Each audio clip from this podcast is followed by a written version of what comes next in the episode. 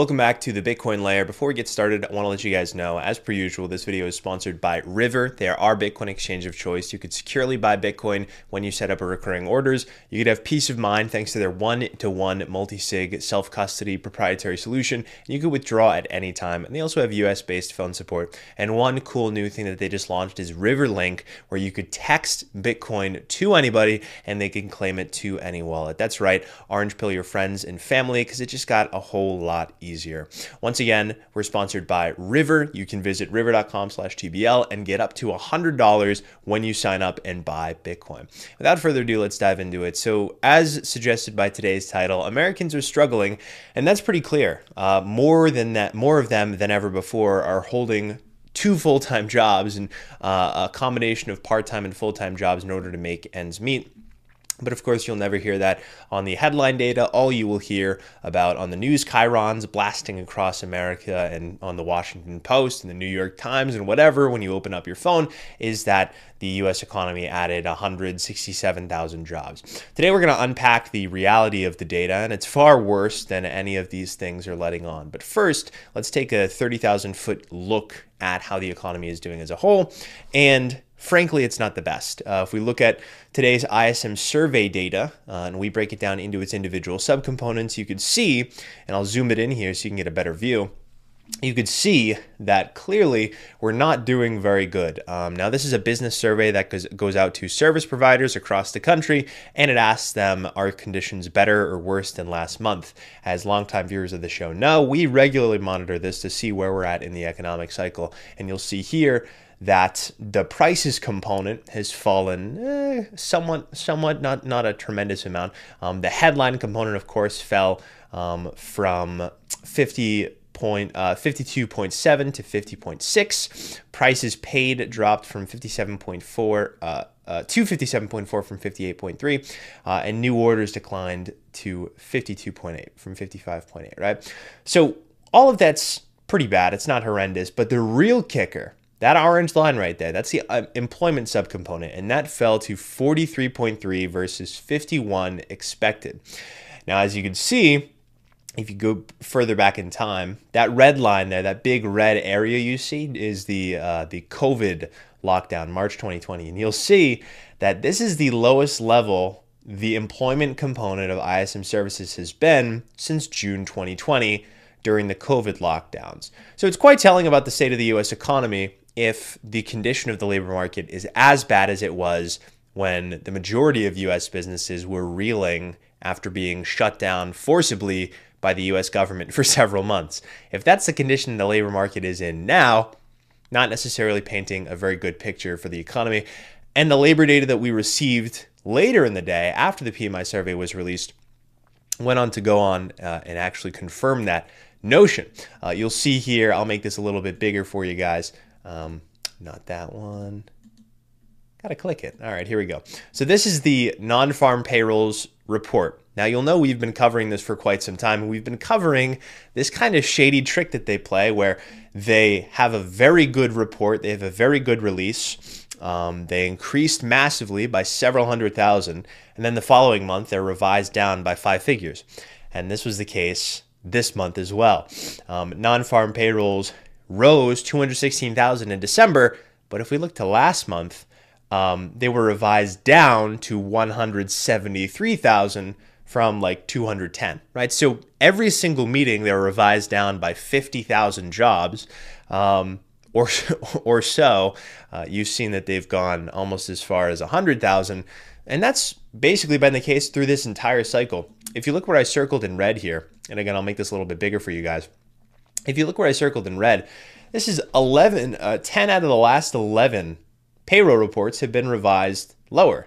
Okay, November was revised down by 26,000 um, from 199k to 176k, 173k, and October was revised down from uh, by 49,000 jobs from 150k to 105k. Right. So the reality of the situation is here, folks the labor market isn't as strong as it's being made out to be.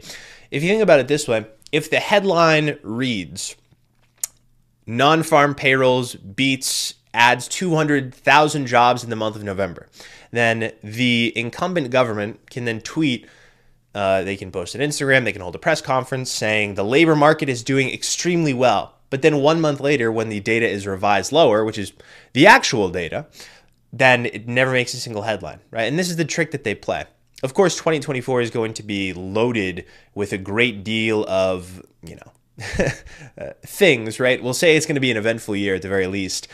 Um, this is the tactic that they've played out since the start of the cycle when the labor market has begun worsening. They trumpet up the numbers initially, they revise them later, and they're much worse than they seem, and that's the exact same thing that they're doing now. Another very disconcerting thing, particularly for, for of course, this is a U.S. labor report, um, is that if we look at employment services, now this has to do with, uh, you think employment services, of course, that means people who are hiring employees, right? Uh, so individuals like employment placement agencies, temporary help services, uh, professional employer organizations.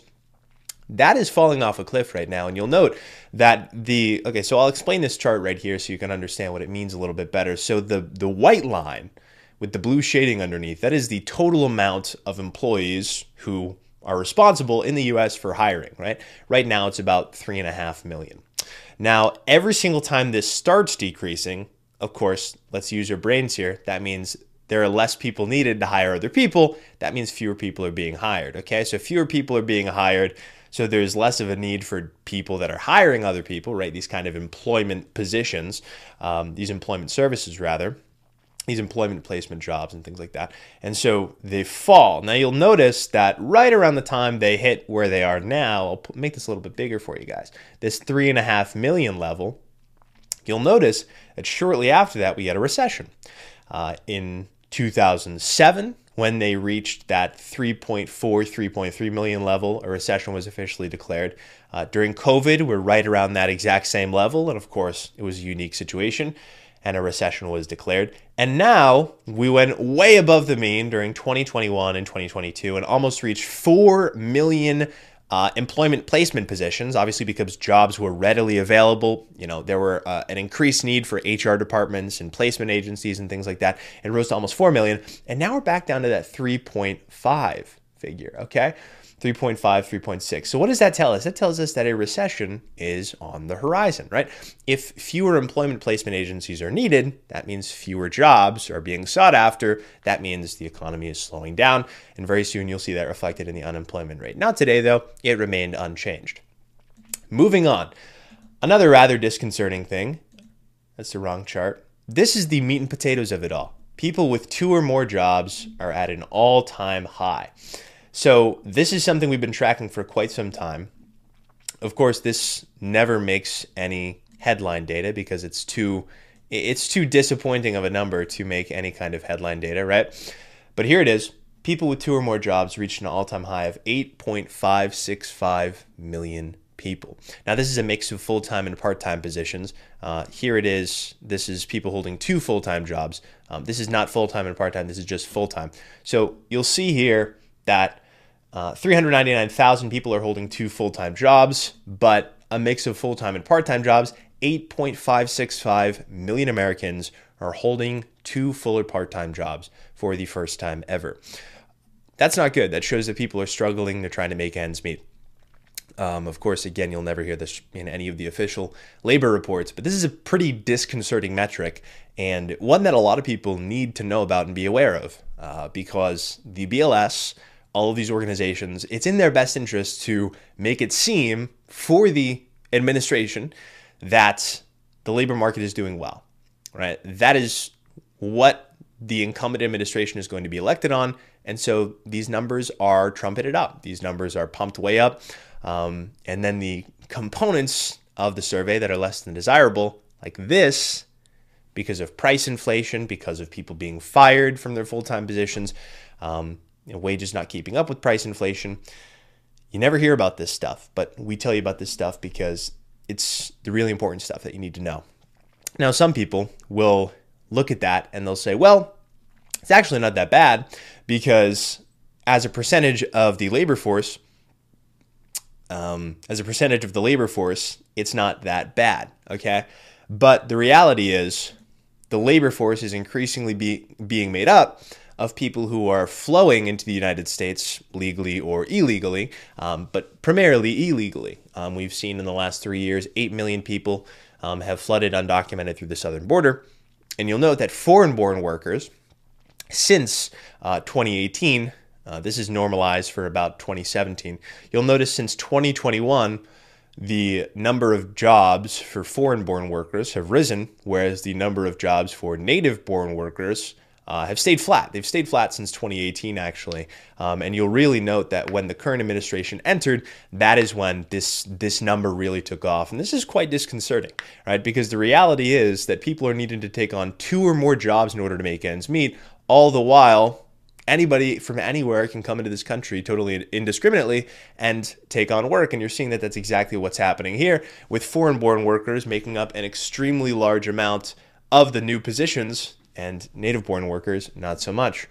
So this is what this is what I want to leave you with. Ultimately, we're at a turning point when, when the amount of people that are being hired to look for other employees starts decreasing, that's chances are that's when you should be battening down the hatches. But by all accounts, we, we live in an economy that is dictated by a number of different things. But the Fed takes a look at prices and full employment. And the reality is that prices are almost returning to their long run target, and full employment it's teetering on the edge. We know this because more and more people are working several jobs to make ends meet. The cost of capital is rising such that businesses are eventually going to have to downscale their operations towards the end of this year when they have to take on higher interest debt. Uh, their existing debt matures, they have to take on higher interest debt. So more people are going to get fired, and they're going to get fired into an economy that isn't looking for employees like it usually does because we're entering recession. It's not looking for employees like it usually does because you'll see the people that are actually hired to hire other people are falling as well, right? So we're, we're heading into a very uh, uh, demand dry labor market in the latter half of this year. And it's also an election year. So it should be fun. But one thing is for certain you're going to see a lot more data manipulation. You're going to see a lot more headline manipulation and deliberate omission of these very important things that actually matter to you, the viewer. So we encourage you to keep it here at the Bitcoin layer uh, so you can hear about all this data that isn't told to you normally or regularly.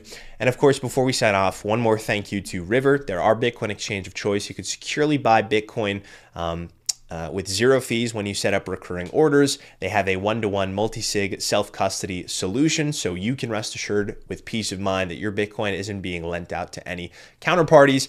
And they also just released River Link, which is a method by which you could text people Bitcoin, a new and innovative way to orange pill your friends and your family who may have been on the fence. Very simple, very easy. The Bitcoin can be claimed to any wallet. So, once again, we thank you guys for watching. Subscribe down below, hit the notification bell so you don't miss when we upload. And that's all for for today. We'll see you guys later.